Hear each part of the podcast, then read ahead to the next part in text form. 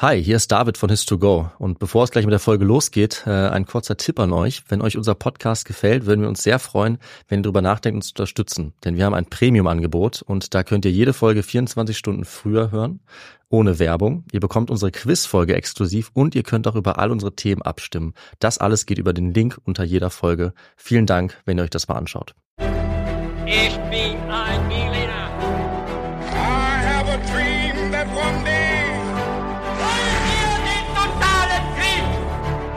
Niemand hat die Absicht, eine Mauer zu errichten.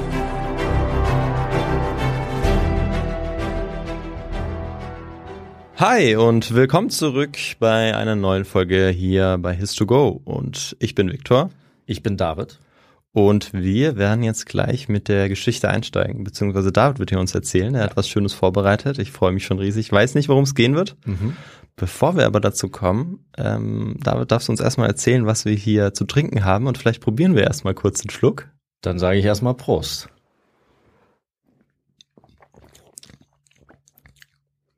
Uh, Ui, das zersetzt einem eigentlich direkt den, den Zahnschmelz.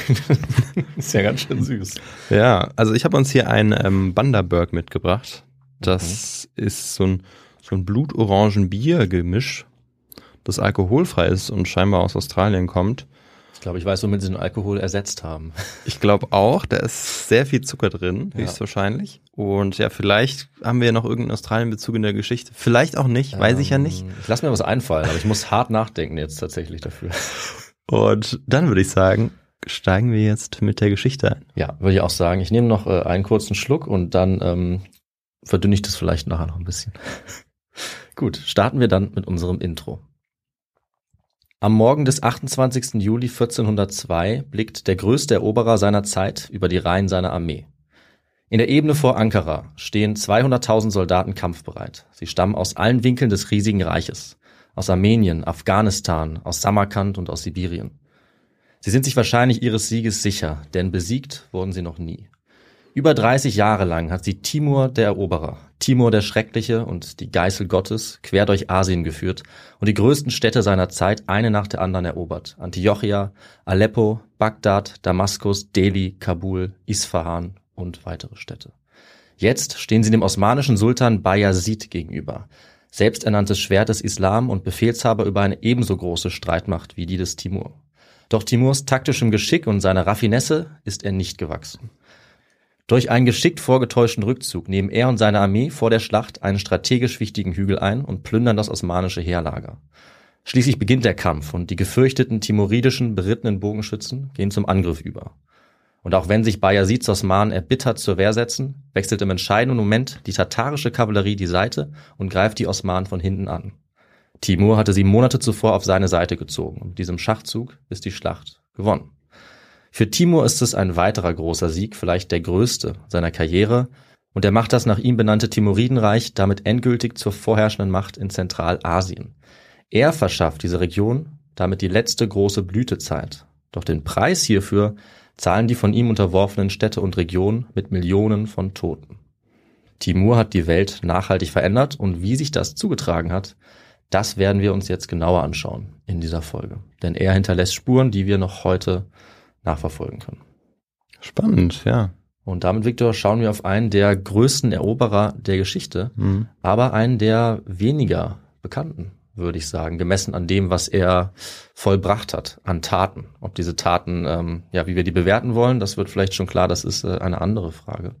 Und ähm, eine schöne Folge ist es, äh, wie du am Anfang gesagt hast, wahrscheinlich dann auch eher nicht. Aber wir haben viele faszinierende Facetten dieser Eroberungsgeschichte und auch der Person Timur, die aber eine sehr, sehr, sehr blutige Spur durch äh, Zentralasien ziehen wird in dieser Geschichte. Das heißt, ähm, auch vorab für alle, die sich überlegen, wie immer, äh, wann und wie sie und ob sie diese Geschichte hören. Es ist eine sehr blutige Geschichte und sehr, sehr viele Menschen sterben auch in dieser Geschichte. Ich habe aber ähm, bis auf eine Ausnahme auf, sage ich mal, gewalttätige, genaue Beschreibung dabei verzichtet. Und damit, Viktor, würde ich dich fragen, hast du schon mal davon gehört? Ähm, sehr wenig, muss ich sagen. Aha. Also ich kenne von der Auseinandersetzung mit den Osmanen, ähm, aber viel mehr weiß ich eigentlich auch nicht. Und freue mich, dass es eigentlich eine Folge aus einer Region und einer Zeit, Mhm. wo wir letztendlich noch gar nicht so oft waren. Also danach schon, ne? Also mit Ja. der beispielsweise der Belagerung von Wien oder der Seeschlacht von Lepanto, aber so um 1400. Mhm. Das ist nochmal was Neues. Genau, und hier geht es da freue auch- ich mich drauf. geht es auch nicht um die Osmanen, sondern Ja. es ist eben nur ein Teil, sondern es spielt tatsächlich vor allem in Zentralasien. Ich glaube, da waren wir wirklich noch nicht. Genau, und in der Zeit waren wir auch im Prinzip noch nicht. Ja, vielleicht mit den Mongolen mal. Aber Ja, genau, das würde schon eher in die Richtung gehen. Ähm, aber dann würde ich sagen, Viktor, vielleicht ähm, hast du hier das ein oder andere an Fakten noch schon mal irgendwo eingesammelt. Testen wir mal dein Vorwissen. ja ich glaube, wenn, dann kann ich mir irgendwas ableiten, aber Ja, das könnte auch gut sein. Also es ist bestimmt was dabei, wovon du schon mal gehört hast. Bist du bereit für die erste Frage? mhm. Alles klar. Die erste Frage lautet, was war um das Jahr 1200 die vermutlich größte Stadt der Welt? War das A. Samarkand, B. Konstantinopel, C. Merv oder D. Paris?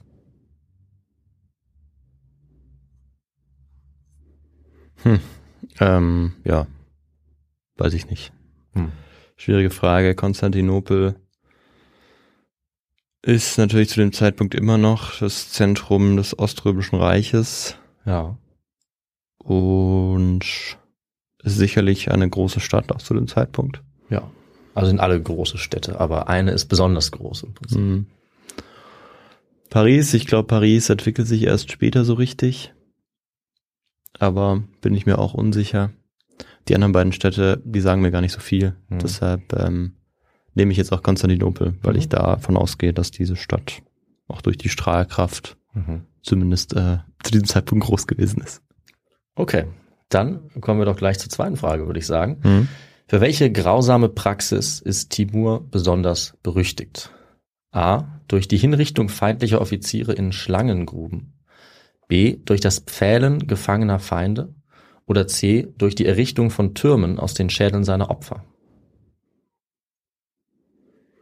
Hast du hiervon schon mal gehört?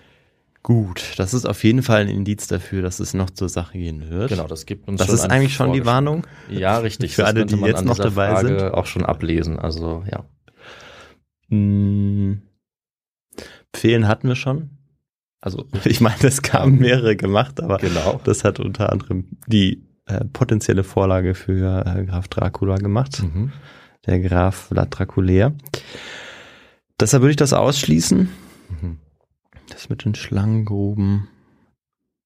Aber da er so grausam und blutrünstig gewesen ist, glaube ich, dass das mit den Türmen und den Schädeln, dass ich das jetzt am ehesten damit assoziieren würde.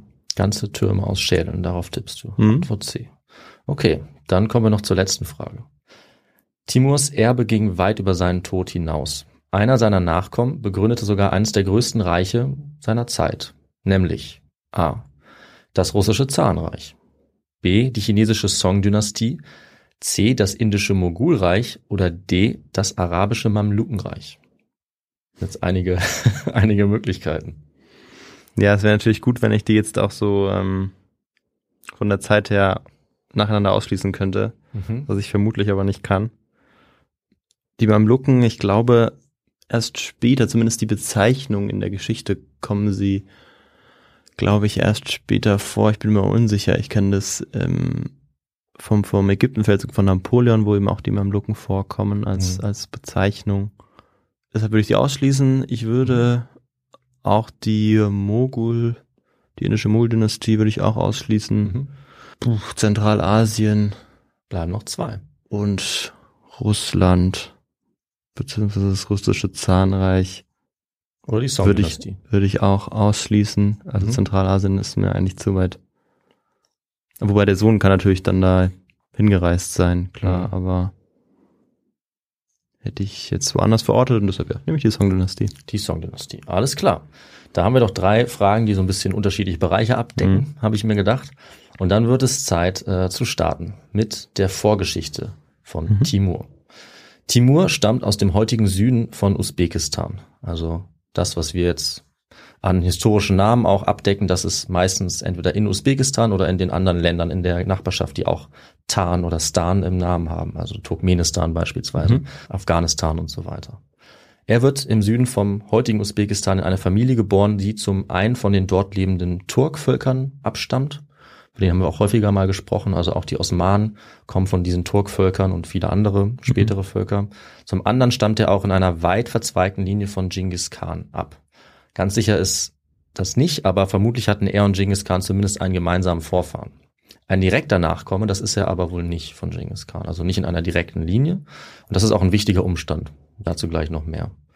Man kann Timur also als Mongolen beschreiben im Prinzip oder als Teil der Chingisiden, also dieses Volkes oder des Reiches, das nach Genghis Khan benannt ist und ihm folgt. Man kann ihn auch als Tataren bezeichnen, dieses große Reitervolk aus Zentralasien mit türkisch-mongolischem Ursprung, oder einfach als Chagatai. Ähm, er wird nämlich in das Reich der Chagatai geboren. Das ist einfach das mongolische Teilreich, das im heutigen Usbekistan und in Zentralasien herrscht zu Mhm. dieser Zeit nachdem eben das große mongolische Reich in mehrere Teile zerbrochen war. Und genau dieses Khanat, Chagatai, das sollte auch der Kern des zukünftigen Reichs des Timur werden. Ja, und wie es sich für einen zukünftigen Herrscher seines Stils und seines Maßstabs gehört, gibt es auch eine Sage zu den Ohm bei seiner Geburt. Mhm. Denn er soll zur Welt gekommen sein mit den Handflächen voller Blut, als er aus dem Mutterleib kam. Und Viktor, was könnte dieses Ohm wohl bedeuten?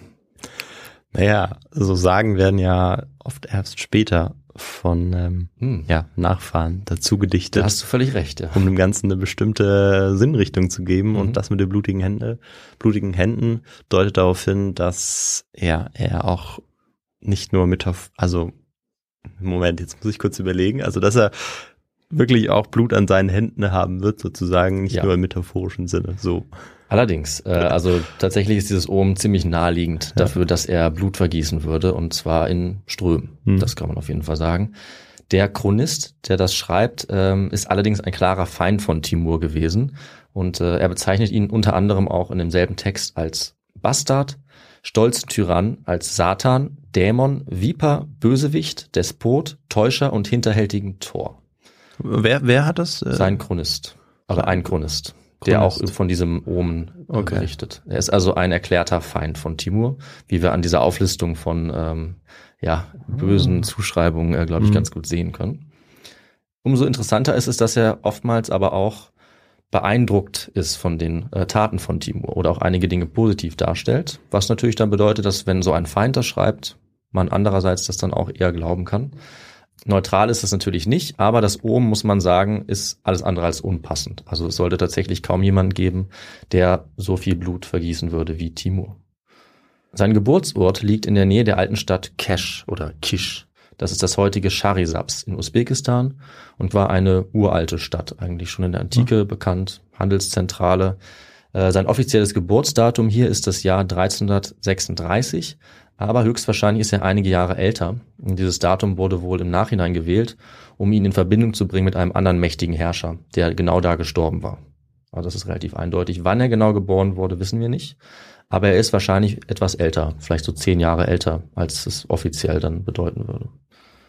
Und diese Region, in die er geboren wird, im westlichen Zentralasien, die wird historisch auch Transoxanien genannt. Vielleicht ist dir der Begriff schon mal untergekommen. Er hat da so ein bisschen Ähm, was gesagt. Ja, also Den so benutzt man richtig heute das nicht. Also eigentlich ist irgendwas nicht mehr. Übergeordnetes auf jeden Fall. Ja, also der Begriff kommt einfach von den Flüssen Oxus, deswegen Transoxanien und Jaxates, ähm, das sind griechische beziehungsweise lateinische Begriffe. Heute nennt man die Amudaria und Sirdaria und diese beiden Ströme prägen im Prinzip diese Gegend, ähm, auch in der Nähe des Hindukusch-Gebirges Mhm. und hier in Zentralasien. Und wie so oft entstehen deswegen äh, an solchen Flussläufen und in den Tälern auch schon in der Antike große Städte, wie zum Beispiel Bukhara, Balk, auch eine wichtige Stadt und das bekannteste ist wahrscheinlich Samarkand. Mhm. Also Samarkand ist eigentlich über viele, viele hunderte oder auch tausende Jahre eine wichtige Handelsstadt. Und sie wird es auch unter Timur nochmal werden. In dieser Gegend ist das Wetter im Sommer oft unerträglich heiß, im Winter trotzdem eiskalt mit starken Winden. Das heißt, es ist ein raues Leben für die Bewohnerinnen und Bewohner. Aber im Frühling ändert sich das auch und es reifen die verschiedensten Früchte, die Märkte schwellen über mit Gütern und es lässt sich gut leben, auch für die überwiegend nomadischen Völker, die vor allem hier zu Hause sind. Und diese nomadischen Völker sind das Stichwort, um uns die Vorgeschichte von Timur nochmal in einem etwas größeren Rahmen anzusehen. Victor, und was brauchen wir natürlich für so einen großen Rahmen? Ja, wir brauchen auf jeden Fall den historischen Kontext und die Erzählung dazu, ja, wie du schon gesagt hast, wer da vielleicht vor unterwegs war oder ähm, woher sie denn eigentlich kommen. Völlig richtig, denn Timur ähm, steht eigentlich in einer langen Reihe von nomadischen Eroberern Hm. und nomadischen Völkern und er ist im Prinzip das letzte große Überbleibsel, wenn man so will. Deswegen ähm, gehen wir direkt in den Kontext. Wir überspringen dabei jetzt mal die Antike, das würde etwas zu weit führen, und wir gehen damit ins 13. Jahrhundert. Denn im 13. Jahrhundert beginnt in dieser Region eine beispiellose Eroberung, die ähm, etwas weiter nördlich startet und dann auch hierhin vorstößt. Wer könnte für diese Eroberungswelle denn verantwortlich sein, Viktor, im 13. Jahrhundert? Ja, das waren wahrscheinlich die Mongolen unter vielleicht Kublai Khan. Völlig richtig. Es ist noch nicht Kublai Khan, äh, sondern es ist tatsächlich direkt Genghis Khan Ja. am Anfang des 13. Jahrhunderts. Kublai Khan äh, kommt nochmal einige Zeit später. Hm. Das ist dann vor allem Ende des 13. Jahrhunderts. Die Mongolen stellen jetzt die eurasische Welt auf den Kopf, angefangen im Jahr 1206 und ein erst noch kleinerer mongolischer Anführer namens Temüjin, der Schmied, vereinigt die kriegerischen Stämme unter sich und wird zum Khan gekrönt, natürlich als Genghis Khan. Und von der neuen mongolischen Hauptstadt Karakorum aus erobert er ein immer größeres mongolisches Imperium, größer als jedes andere Reich, das es jemals gegeben hat. Und auch, das es jemals geben wird, wenn wir über Reich auf dem Land sprechen. Mhm. Nur die Briten schaffen dann später ein noch größeres, äh, ausgedehntes Imperium. Die überlegene Streitmacht der Mongolen aus Reiternomaden und Steppenkriegern, die auf dem Pferd zu Hause sind und die begnadet sind im Umgang mit Pfeil und Bogen, die fegt jetzt quasi über den Großteil Asiens hinweg, bis auch nach Europa, zum Teil fast bis nach Afrika. Nordchina wird erobert, unter anderem von Kublai Khan, wie du es gesagt hast. Bald darauf folgt Zentralasien und Persien. Städte werden geplündert, ganze Bevölkerung massakriert, wenn sie sich nicht ergeben. Vor dem Kaukasus und der Krim macht Genghis Khan im Norden auch nicht Halt und Millionen von Menschen verlieren bei diesen Eroberungen ihr Leben. Möglicherweise bis zu 30 Millionen oder vielleicht sogar mehr. Es ist unmöglich zu sagen, wie viele. Allein in der Stadt Merv im heutigen Turkmenistan werden 1221 bis zu 700.000 Menschen ermordet. Die gesamte Stadt, nachdem sie den Mongolen die Tore öffnen und sich kurze Zeit vorher für eine Woche dagegen gewehrt hatten. Und Viktor Merv war vermutlich die größte Stadt der Welt zu diesem Zeitpunkt mit 700.000 Menschen. Und du hast wahrscheinlich noch Wow. nie von dieser Stadt gehört Nee. gehabt. Ich auch nicht, aber es war ein wahnsinnig wichtiger Handelsknotenpunkt und ähm, größer als auch all die anderen Städte, vermutlich. Also größer als Konstantinopel, das war schon so ein bisschen geschrumpft, nämlich zu diesem Zeitpunkt. Größer als europäische Städte und nur noch zu diesem Zeitpunkt. Ja. Eben nur bis zum Jahr 1221. Danach sollte sich diese Stadt, Merv und auch die gesamte Region im Prinzip nie wieder von den Mongolen erholen. Mhm. Ja, das ist spannend, in andere Kulturkreise oder Räume äh, noch einfach reinzugehen und da sich das anzuschauen, wie dort die Situation ist, wenn man sich das eben, wenn man sich selbst nie damit auseinandersetzt, gar Ja. nicht vorstellen kann, dass es auch ähm, anderswo riesige Städte und dann vermutlich Genau. sogar die größte Stadt ähm, gegeben hat. Ja, Ja. spannend. Also andere Kandidaten wären auch noch in China. Auch da gibt es ähnlich große Ja. Städte, aber man sagt, dass vermutlich Merv tatsächlich zumindest so für 100 Jahre die allergrößte Stadt war. Das liegt unter anderem auch an den Handelsrouten. Zum Beispiel die Seidenstraße natürlich, Mhm. die dort lang laufen, auch an diesen Strömen, die da sind. Ähm, Und davon können natürlich die Mongolen auch profitieren, nachdem sie das erobert haben. Und auch Timur wird davon profitieren, dass es diese Strukturen schon gibt. Das mongolische Imperium, das wächst weiter, hört erst nach Jahrzehnten auf zu wachsen, erst nachdem Genghis Khan schon lange tot ist, es unter seinen Nachfolgern aufgeteilt wird und auch dies noch weiter vergrößern. Und die Mongolen, aber auch die Hunnen und Tataren sind natürlich für viele Jahrhunderte eine ständige Bedrohung gewesen für große Teile der Welt. Nicht nur für Europa, wo es Ende der Antike auch schon den Hunnensturm gab, im 13. Jahrhundert dann die Einfälle der Mongolen, sondern auch in weiten Teilen Asiens und fast bis nach Afrika. In China zum Beispiel wird eben die Yuan- oder Yuan-Dynastie gegründet von Kublai Khan. 1241 geht es nach Europa und die äh, Mongolen versetzen das christliche Europa in Angst und Schrecken. Aber auch dort konnten die besten Kämpfer den Mongolen ihrer Kampfkraft und Strategie, ihren überlegenden Reflexbögen eigentlich nur wenig entgegensetzen. Ein Großteil Europas hätte vielleicht sogar erobert werden können, wenn nicht der Tod des Großkhans Ögedei, der Nachfolger von Mhm. Genghis Khan, und im Prinzip die Nachfolgeregelungen, die Frage darum, das verhindert hätten. Ja. Denn das hat die Mongolen sozusagen ausgebremst und sie kamen nur fast bis ans heutige Deutschland heran. Ja, und das ist ja auch, diese Eroberungen sind ja ganz entscheidend für das Reich der Mongolen, dass sie jetzt überhaupt ähm, das irgendwie erhalten können, diese Struktur auch, weil sie ja kein so richtig bei so einer Größe auch kein so richtig zentralistisches System aufbauen können und eigentlich die Leute ja, beziehungsweise die Krieger nur dann an, an der Stange halten können, wenn sie eben Eroberungen machen, plündern können und Beute machen und also die, die leben quasi auch von diesen Eroberungen und Ja. Also ja und nein, würde ich sagen. Das, was du als letztes gesagt hast, ist ganz wichtig. Also um für die mongolische Kultur, diese kriegerische Kultur muss man erobern. Du hast völlig recht, muss sich durchsetzen und Mhm. man lebt auch nomadisch davon natürlich auch Dinge äh, sich anzueignen, auszurauben. Auf der anderen Seite ist es bemerkenswert, dass die Mongolen trotz all dem es schaffen, ja, wirklich auch beeindruckend komplexe Strukturen für die Organisation zu schaffen. Natürlich halten sie das mit dem Riesenreich nicht lange Mhm. durch, da hast du recht, aber sie schaffen es doch, ein Steuersystem, ein sehr, sehr gutes Postsystem und auch ein übergreifendes Rechtssystem tatsächlich zu etablieren, auch eine Sprache, die ähm, von Genghis Khan, sein Nachfolger, neu aufgebaut wird. Also all das schaffen sie tatsächlich zur selben Zeit und deswegen prägen sie nicht nur kriegerisch, sondern auch kulturell und politisch diese ganze Region, auch mit diesen, ja, ähm, wie soll ich sagen, politisch, sozialen, ökonomisch und organisatorischen Neuerungen, die sie einführen. Also das können sie tatsächlich auch. Auch in China ist das beispielsweise sehr beeindruckend, was dort in der Yuan-Dynastie passiert. Trotzdem können sie das nicht so lange halten. Und äh, nachdem Genghis Khan zwar sehr, sehr, sehr viel erobert hat, zerbricht dieses Reich nach und nach. Erst in vier Teilreich und dann auch Mhm. immer weiter. Mhm. Also das ist schon auch ganz typisch, dass sie sich untereinander dann weiter bekriegen. Ja, mit den Mongolen, wie wir es gesagt haben, wurde nach vielen früheren nomadischen Reichen dann auch das größte Reich aller Zeiten geschaffen. Es folgt also einer ganzen Reihe von anderen Eroberungen. Du hast uns schon mal von den Hunden erzählt. Hm. Ich habe schon mal unter anderem von den Skythen erzählt, auch Reitervölker, die mehr oder weniger in dieser eurasischen Region eben ähm, sich auch ausgebreitet haben. Und das letzte Mal sollte es jetzt eben eine solch umfassende Eroberung und Umwälzung in Asien Ende des 14. und Anfang des 15. Jahrhunderts geben. Und der Architekt dieses Riesenreiches, das war eben kein anderer als Timur, zu dem wir jetzt dann auch zurückkehren. Timur kommt also wie seine Vorfahren aus Zentralasien, sowohl seine mongolischen als auch türkischen Vorfahren und genau wie sie ist er ein Nomade und Krieger. Also er kommt im Prinzip auf dem Pferdesattel zur Welt. Später in seinem Leben sollte dann mal, ähm, als die europäische Welt auf ihn aufmerksam wird, der spanische Botschafter Rui González Clavijo seinen Palast besuchen und ihm wurde erzählt, wie der große Timur seine Karriere einst begonnen hatte.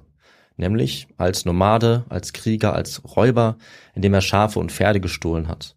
Früh im Leben hat ihn dabei das Reiten geprägt und er ist ähm, damit aufgewachsen, sich an die Bedingungen seiner Zeit in dieser Region anzupassen. Ähm, und er war früh der Anführer einer nomadischen Räuberbande. Es hat also auch einige Zeit gedauert, bis er über diese Region hinweg aufgestiegen ist und darüber hinaus bekannt wurde. Seine Karriere und sein Aufstieg sind eigentlich ziemlich ähnlich wie auch bei anderen großen nomadischen Steppenanführern. Also wenn man Genghis Khan oder auch Attila kennt, das ist eigentlich fast gleich, mehr oder weniger, weil das eben auch an dem Lebensstil liegt, wie wir schon gesagt haben, dass man sich hier durchsetzen muss ähm, und ständig im Sattel sitzt und äh, Kämpfe austrägt und in seinem Stamm irgendwie aufsteigt, gegen andere antritt. Und Timur kommt schon aus einer niederen Adelsfamilie. Also er ist nicht von ganz niedriger Geburt, aber er muss trotzdem durch viele Ränge hinweg erstmal noch aufsteigen. Und um das hier mal auf den Punkt zu bringen, kurz, hat er im Prinzip erst eine lokale nomadische Kriegergruppe angeführt, wurde dann zum Anführer seines eigenen Stammes und dann war sein Ziel letzten Endes auch schon dieses große Chagatai-Khanat zu beherrschen, das wie gesagt eigentlich ganz Zentralasien auch kontrolliert hat zu dieser Zeit.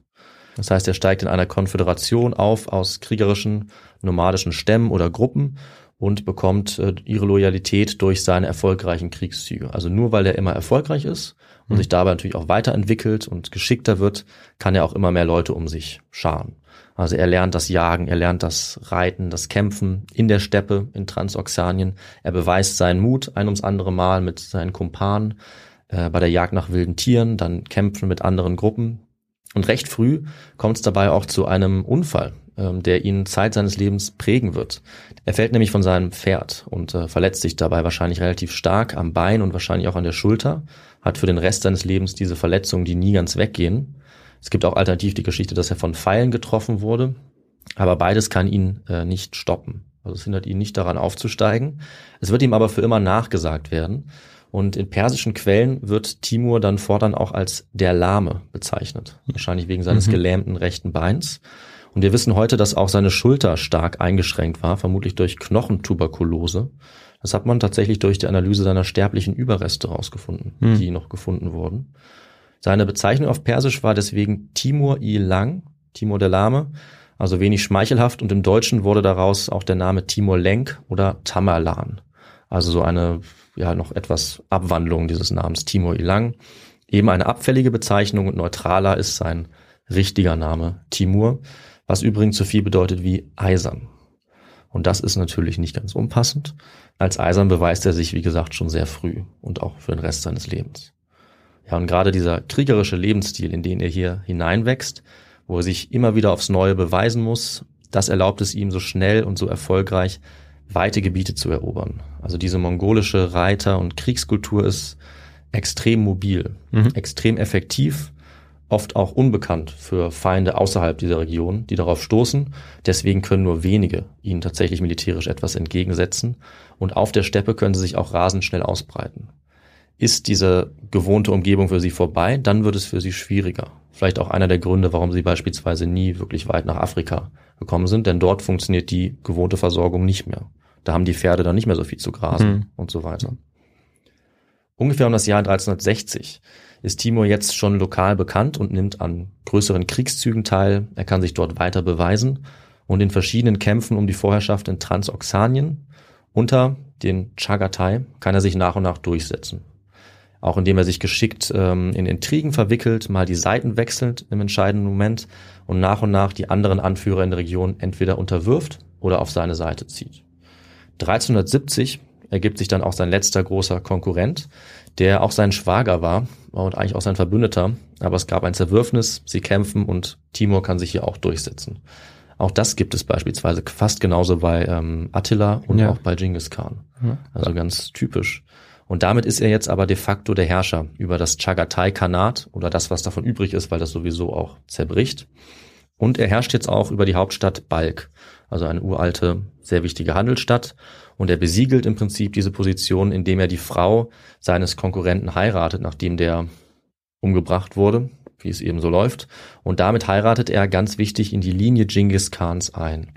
Denn seine jetzige Frau ist tatsächlich eine direkte Nachkomme von Genghis Khan. Ja. Und das ist ja auch eine Variante, der, also eine Heiratspolitik mhm. zu betreiben, eine Variante, die ja auch in Königs- oder Fürstenhäusern in Europa betrieben wird. Ja, ganz typisch. Und äh, ja. glaube ich eigentlich wirklich auf wahrscheinlich ganz viele unterschiedliche Herrschaftssysteme, autoritäre Herrschaftssysteme übertragbar mhm. zu sein scheint. Ja, und ich weiß nicht, ähm, ob du auch, ob du das kennst, also wie wichtig das bei den Mongolen ist, direkte Abstammung dieser Linie zu sein, was das bedeutet.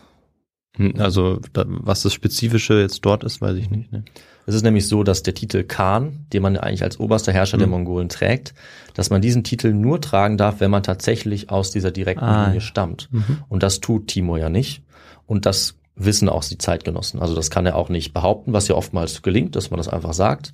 Das kann er aber nicht. Und deswegen muss er sozusagen seine Legitimation als Herrscher über diese ganze mongolische Welt ähm, im Prinzip über Umwege erreichen. Das ist eben einmal das Heiraten von chingisidischen Prinzessinnen, also aus Chinggis Khans ähm, Linie, deswegen mhm. Chingisidisch, also Ehe mit Nachfahren, äh, also eben auch mehrere Prinzessinnen, es bleibt nicht nur bei einer Ehe.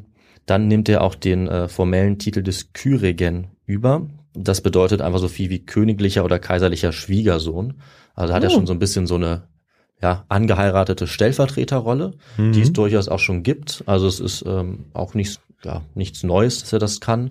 Und dann macht er es grundsätzlich so, dass er verschiedene Marionettenherrscher installiert, die alle auch aus dieser chingisidischen Genghis Khan-Linie stammen. Und denen gibt er offiziell dann die Herrschaft, aber de facto ist dabei völlig klar, dass er der Herrscher ist. Nur kann er das nicht offiziell annehmen, weil er kein direkter Nachkommen ist.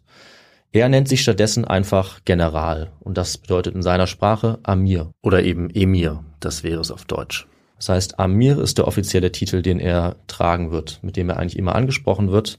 Und obwohl er also in den ganzen Eroberungen, das kann ich schon mal verraten, den großen Khan ja in nichts nachsteht, Genghis Khan, Ögedei oder Kublai Khan, nennt er sich einfach nur den Amir, ganz bescheiden, den ja. General zeigt ja auch, dass er sich anderweitig durchsetzen kann und ja. dann doch gar nicht darauf angewiesen ist, Khan genannt zu werden, auch wenn es natürlich ein Vorteil richtig, gewesen wäre. Richtig. Es wäre ein Vorteil und natürlich bedeutet das, dass er, sagen wir mal, vielleicht mehr Energie investieren muss als andere, um diese Position auch zu halten. Ja. Ähm, also es ist jetzt nicht so, dass er einmal heiratet und die gesichert ja. hat, sondern es gibt natürlich viele Konkurrenten und er beweist auch auf jeden Fall politisches Geschick.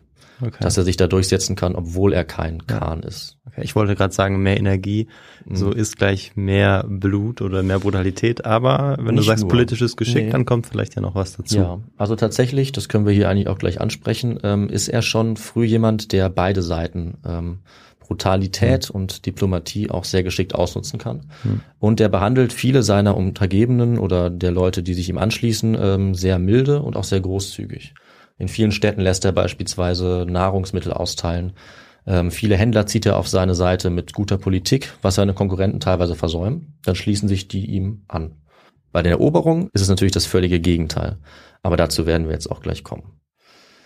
Neben dieser politischen Funktion, ähm, also als nicht Khan, sondern nur Amir, hat er aber auch eine religiöse Funktion, auch das kann man ansprechen, denn diese mongolischen Nachfolgereiche sind alle islamisch oder fast alle und auch er wird islamisch erzogen, er wächst als sunnitischer Muslim auf und äh, er lässt sich dann auch religiös die Funktion des Verfechters des Islam geben, formell zuschreiben, offiziell nennt er sich Eroberer des Islams. Hm. Und auch das denkt er sich nicht aus, sondern das ist eine Rolle oder ein Titel, den viele andere islamische Fürsten vor ihm auch schon getragen haben.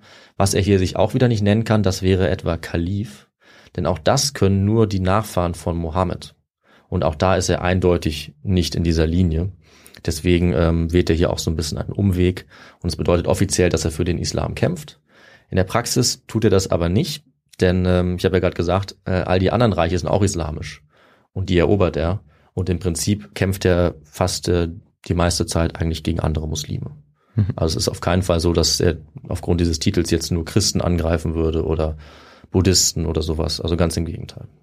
Ja, mit der Vorherrschaft über Zentralasien, erst von der Stadt Balk aus, ähm, dann später von seiner neuen Hauptstadt Samarkand, die er auch ganz prächtig ausbauen lässt und jetzt eben mit der Herrschaft über die Chagatai. Damit ist er ab 1370 oder etwas später, weil er seine Position noch etwas konsolidieren, äh, absichern muss, damit ist jetzt für ihn der Weg frei für die Eroberung, die im Prinzip den gesamten Kontinent Asien, sogar zum Teil noch darüber hinaus, umwälzen werden. Und jetzt würde mich deine Einschätzung interessieren, Viktor. Wie ist die Situation hier in der Umgebung und in Zentralasien? Ist die günstig für so einen Eroberungsfeldzug oder ist sie schwierig? Was glaubst du, wie die politische Lage ist? Hm.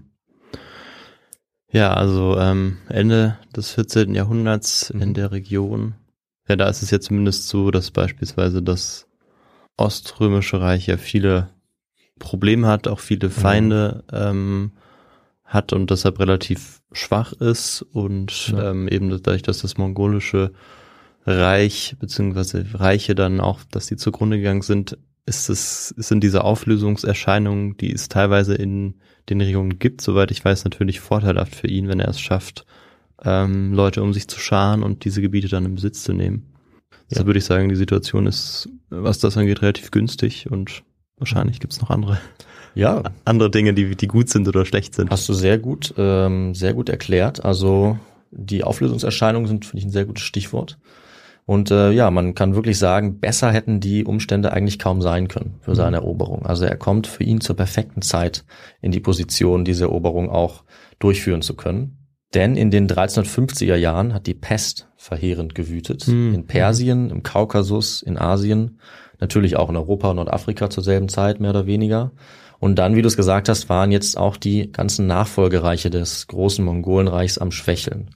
Die waren im Prinzip die Herrscher über den Großteil Asiens gewesen, mit vier Teilreichen und dann ging das zum Teil auch alles noch zu Bruch und haben eigentlich von Europa und Arabien bis nach China und Korea alles beherrscht. Für 100 Jahre und noch länger zum Teil. Jetzt ist aber zum einen die mächtige persisch-mongolische Il-Khan-Dynastie zusammengebrochen, das Il-Khanat. Das war das große Reich gewesen eigentlich, das für rund 100 Jahre in Anatolien und Zentralasien geherrscht hatte. Das zerbröckelt. Dann gibt es jetzt eben ein Machtvakuum, das auch in den Mittleren Osten und nach Persien reicht. Und auch um dieselbe Zeit bröckelt weiter nördlich die Macht der Goldenen Horde. Die ähm, sind stark in Bedrängnis jetzt durch die Kiewer Rus und das Großfürstentum Moskau. Und auch dort kommt eine Zeit der, der, der Wirren, der Anarchie und ihre Macht ist am Bröckeln. Das heißt, auch das kann Timur jetzt nutzen. Und die Goldene Horde war eben ebenfalls ein mongolischer Staat oder ein Steppenreich gewesen, ein sogenanntes Khanat. Und dieses Machtvakuum, das ist jetzt sozusagen ja wie ein reifer Apfel, den Timur Mhm. pflücken kann. Und er marschiert jetzt mit seinen Armeen in dieses Machtvakuum hinein, plündert, mordet, brandschatzt und durch die Beute, die er dabei macht, wächst seine Armee stetig an. Und durch die ja, Berichte sind seine Feinde zwar vorgewarnt, aber mehr oder weniger machtlos und absolut terrorisiert durch das, was sie jetzt äh, berichtet bekommen. Die Eroberungen von Timur beginnen im großen Stil eigentlich 1383 in Persien, obwohl er auch vorher schon Gebiete an sich gerissen hatte. Das Ilkhanat war, wie gesagt, hier vorher die herrschende Macht gewesen. Das war zerbrochen und das Land war zersplittert in verschiedene Fraktionen und sie hatten Timur quasi nichts entgegenzusetzen. Und schon von Beginn an kommt es dabei unter ihm zu schrecklichem Blutvergießen. Die Stadt Herat beispielsweise will sich Timur nicht ergeben. Als Konsequenz lässt er die gesamte Stadt zerstören und den Großteil der Bevölkerung ermorden. Der Stadt Teheran erging es erst besser. Sie haben sich sofort ergeben und er ließ Milde walten. Ganz nach dem Vorbild von Genghis Khan, der das auch meistens so gemacht hat. Wer sich widersetzt hat, wurde Mhm. fast ausnahmslos niedergemacht. Mhm. Wer sich ihm angeschlossen und ergeben hat, der konnte wirklich in den meisten Fällen erwarten, dass ihm auch nichts passiert ist. Die Bevölkerung einer anderen Stadt, Isfiza, die hat hingegen den entscheidenden Fehler gemacht, sich ihm zu widersetzen, nachdem sie erst so getan hatten, als würden sie sich ergeben. Nachdem sie sich aber erhoben haben, kam er direkt wieder zurückmarschiert und seine Rache für diesen von ihm wahrgenommenen Bruch ähm, des Bündnisses, die war furchtbar. Er lässt die Stadt komplett zerstören, alle umbringen und die Gefangenen soll er lebendig in die Stadtmauern eingemauert haben, in den Mörtel. Mhm. Das alles ist fast noch nur ein Vorgeschmack für das, was danach noch kommen sollte. Auch Khorasan, Iran und Irak können ihm in der Folge nichts entgegensetzen. Als jetzt zum Beispiel die Stadt Isfahan sich auch erst ergibt, wird sie wie gewohnt milde behandelt, dann erheben sie sich wieder gegen ihn. Und das bezahlen sie auch mit einem schrecklichen Preis. Timur ordnet hier die Ermordung der gesamten Bevölkerung an und schätzungsweise werden in kürzester Zeit 100 bis 200.000 Menschen von ihm hier getötet. Allein in dieser Stadt. Ein Augenzeuge berichtet, dass die abgeschlagenen Köpfe der Bevölkerung auf Timurs Befehl hin zu schaurigen Türmen aufgerichtet werden, auch als Minarette bekannt, bis zu 28 an der Zahl. Zitat Sämtliche Einwohner nahm er gefangen und befahl, die Knaben unter 14 Jahren abzusondern. Die Männer ließ er alle enthaupten und aus ihren Köpfen einen Turmbau inmitten des Ortes errichten. Auch Frauen und Kinder hat er äh, außerhalb der Stadt töten lassen. Isfahan wurde niedergebrannt. Diese Praxis wird er in der Folge noch bei Dutzenden weiteren Städten anwenden. Also vor den Stadttoren werden diese Schädeltürme aufgeschichtet und die Chronisten berichten voller Mhm. Grauen davon, wie lange die dort noch stehen und eben davon zeugen, dass niemand mehr am Leben gelassen wurde, der sich in irgendeiner Weise Timur widersetzt hat. Das ist, ähm, Victor, eine Praxis, die er wohl systematisch angewandt hat, um Terror zu verbreiten und um zu verhindern, dass sich ihm Städte widersetzen, so wie sie es teilweise getan haben. Und ja, du ahnst es auch schon, das ist die Praxis, für die er sehr bekannt werden wird, natürlich berüchtigt werden wird, äh, Ja. auf sehr blutige und grausame Weise. Und das ist auch die Antwort auf die Frage. Richtig? Ja. Das ist die Antwort Also auf die ich- zweite Frage. Ja, ich grinse gerade so ein bisschen, aber Ja. natürlich nicht wegen, wegen der Geschichte Mhm. oder dem Zeitpunkt, wo wir uns gerade hier befinden. Aber weil ich die Antwort ja richtig hatte. Ja. Ähm, ja, auf jeden Fall eine, eine grausame Praxis, aber es ist ganz klar, dass er wirklich hier alles tut, um den Leuten mit Abschreckung irgendwie ähm, ja Angst Angst zu machen und ähm, sie irgendwie dazu zu verpflichten, sich ihm anzuschließen. Und das Mhm. zeigt ja auch, dass er das scheinbar schon auch braucht. Also dass er, Ja, ja, klar. dass er, es sei denn, er ist natürlich ähm, ja, Psychopath will ich nicht sagen, davon, davon, hatten wir es letzte, äh, Das letzte können wir Woche schon sozusagen. Ja. Aber dass er darauf angewiesen ist, eben seine Macht so zu zeigen und so durchzusetzen, Hm. an- weil sie ansonsten vielleicht bröckeln könnte. Aber vielleicht kommen wir ja später noch zu einer Ana- Analyse oder. Wir kommen später noch zu mehr ähm, Kontext oder mehr Einordnung. Mhm. Und wir haben ja vorher auch schon gehört, auch deswegen habe ich das erzählt, dass er damit nicht der Erste ist, sondern dass er so handelt, wie es seine Vorbilder, sein großes Vorbild Genghis Khan auch getan haben. Nämlich, dass die Mongolen das oft gemacht haben. Also Städte, die sich ihnen nicht sofort angeschlossen haben, gnadenlos massakriert. Mhm. Das war nicht untypisch für Ja. diese Zeit in dieser Region und war grundsätzlich oft der Stil der Mongolen bei der Ja. Kriegsführung. ja. Es gibt noch einen weiteren Aspekt, nämlich muss man sagen, hat er sich oftmals auch selbst dazu naja, gebracht, diese Massaker zu verüben, indem er sehr ineffizient ähm, diese Herrschaft oder die Eroberung, die er dann ausgeführt hat, gefestigt hat. Das heißt, es war ganz typisch, dass die Städte sich wieder aufgelehnt haben, weil er kaum etwas getan hat. Also er Mhm. hat sie oft sich selbst überlassen, dann haben sie sich aufgelehnt, dann kam er wieder zurück und hat diese schreckliche Rache durchgeführt. Ja. Aber auch deswegen, weil er oftmals nicht in der Lage war, ähm, ja, stabil genug seine Herrschaft zu etablieren. Also das ist für ihn ganz charakteristisch, dass er ein absolut gnadenloser Eroberer war, dem niemand etwas entgegenzusetzen hatte, aber kein besonders guter Verwalter. Ja. Ja, okay, dann ist diese Systematik schon, ähm, äh, schon auf jeden Fall auch was Besonderes in, in Ja. dem Raum, weil ansonsten könnte man ja schon Beispiele auch von europäischen Mhm. Herrschern oder Tyrannen ranziehen, die vereinzelt so gehandelt haben. Ja. Ähm, da kann man ja ganz prominente Beispiele, auch wie Caesar oder Napoleon in, Fall, in ja.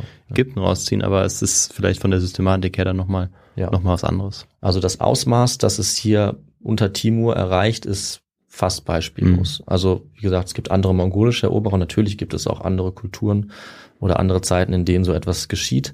Ähm, aber für ihn ist es ähm, ja leider allzu oft die Reaktion, die zur Regel wird bei ähm, nicht vollständiger und sofortiger Unterwerfung seiner Feinde. Und dafür wird er eben weltweit und für alle Zeit auch bekannt, für diese Grausamkeit. Das muss man schon ganz klar sagen. Also sie hat System, sie kennt kaum Grenzen. Aber wenn ich sage, sie hat System, bedeutet das auch, dass es durchaus kalkuliert war, was er getan hat. Also das Ziel dieser Grausamkeiten war natürlich immer noch die Ausweitung seines Reiches. Also er wollte erobern und er wollte das auch halten, ganz klar. Religion, das haben wir auch schon gesagt, hat dabei übrigens keine Rolle gespielt. Also die Leute, die hier massakriert wurden, waren genau wie er Muslime, in allermeisten Fällen. Und wie auch seine Vorbilder, allen voran Genghis Khan, war er auch sehr selektiv bei seinen Taten. Also zum einen, wie ich gesagt habe, wenn die Städte sich direkt ergeben haben, wurden sie meistens verschont. Meistens. Geplündert wurden sie natürlich trotzdem. Wenn ihm eine Stadt Widerstand geleistet hat, kannte er kein Erbarmen. Ein ums andere Mal wurden auf seinen Befehl hin sämtliche Bewohnerinnen und Bewohner niedergemetzelt oder versklavt. Verschont hat er dabei meistens aber trotzdem die Elite, also die städtische Oberschicht auf der einen Seite und die Handwerker und oft die Geistlichen. Etwas umstritten ist, äh, ob er das auch mit den Wissenschaftlern oder Gelehrten getan hat. Äh, da habe ich tatsächlich verschiedene Darstellungen gelesen, nämlich einige sagen, dass er das bei denen gerade nicht getan hat und nur an den Handwerkern interessiert war. Ich komme später noch dazu, warum das stimmen könnte. Auf jeden Fall hat er sehr stark selektiert. Leute, die ihm wichtig waren, die ihm nützlich waren, die hat er am Leben gelassen. Die Elite wahrscheinlich zur Verwaltung sozusagen in seinem Namen. Die Handwerker, weil er die gebraucht hat. Die kamen in sein Reich nach Samarkand und haben dort weitergebaut für ihn. Alle anderen hat er oft ausnahmslos ermordet. Ja, und ihr Know-how und all die Beute, damit konnte er natürlich sein Reich weiter aufbauen, konnte weiter auch ähm, Gefolgsleute und Soldaten anlocken. Das alles aber eben auf Kosten von Millionen von Toten. Für den Ruhm und Reichtum seines Großreiches. Millionen. Ja, Millionen. Wahnsinn. Wir gehen jetzt auch noch weiter, also wir sind noch lange nicht fertig. Du hast ja schon gehört, in einer Stadt waren es vielleicht nur 100 oder 200.000. Hm. In Damaskus hat er beispielsweise eine Moschee mit tausenden Schutzsuchenden in Brand gesteckt. In Izmir wurden die gefangenen Soldaten der Osmanen geköpft und ihre Köpfe mit Katapulten auf die fliehenden Schiffe gefeuert. Und den berüchtigsten Teil, den haben wir ja schon angesprochen, eben diese Pyramiden mit Minaretten. Also diese Türme oder Pyramiden aus Schädeln, die lässt er aufstellen von den Toren von Aleppo, Bagdad, Tikrit, Isfahan, Delhi und weitere Städte. Also es gibt wirklich wenige Beispiele, wo ein Eroberer seinen Sieg so blutrünstig zur Schau stellt, wie er das hier getan hat. Und interessant ist dabei auch die Frage, ob oder inwieweit er sich seiner Grausamkeit bewusst war. Das sage ich wegen dem, was er selber gesagt haben soll, nachdem er gerade die große Stadt Aleppo in Schutt und Asche gelegt hatte, nämlich, ich bin kein Mann des Blutes. Und ja, vor dem Hintergrund ist die Frage naheliegend, ob er das wirklich ernst gemeint hat, nach dem, was ich aufgelistet habe. Und es ist schwer zu beantworten mit den Quellen, die wir haben, die natürlich zum Teil sehr einseitig gefärbt sind.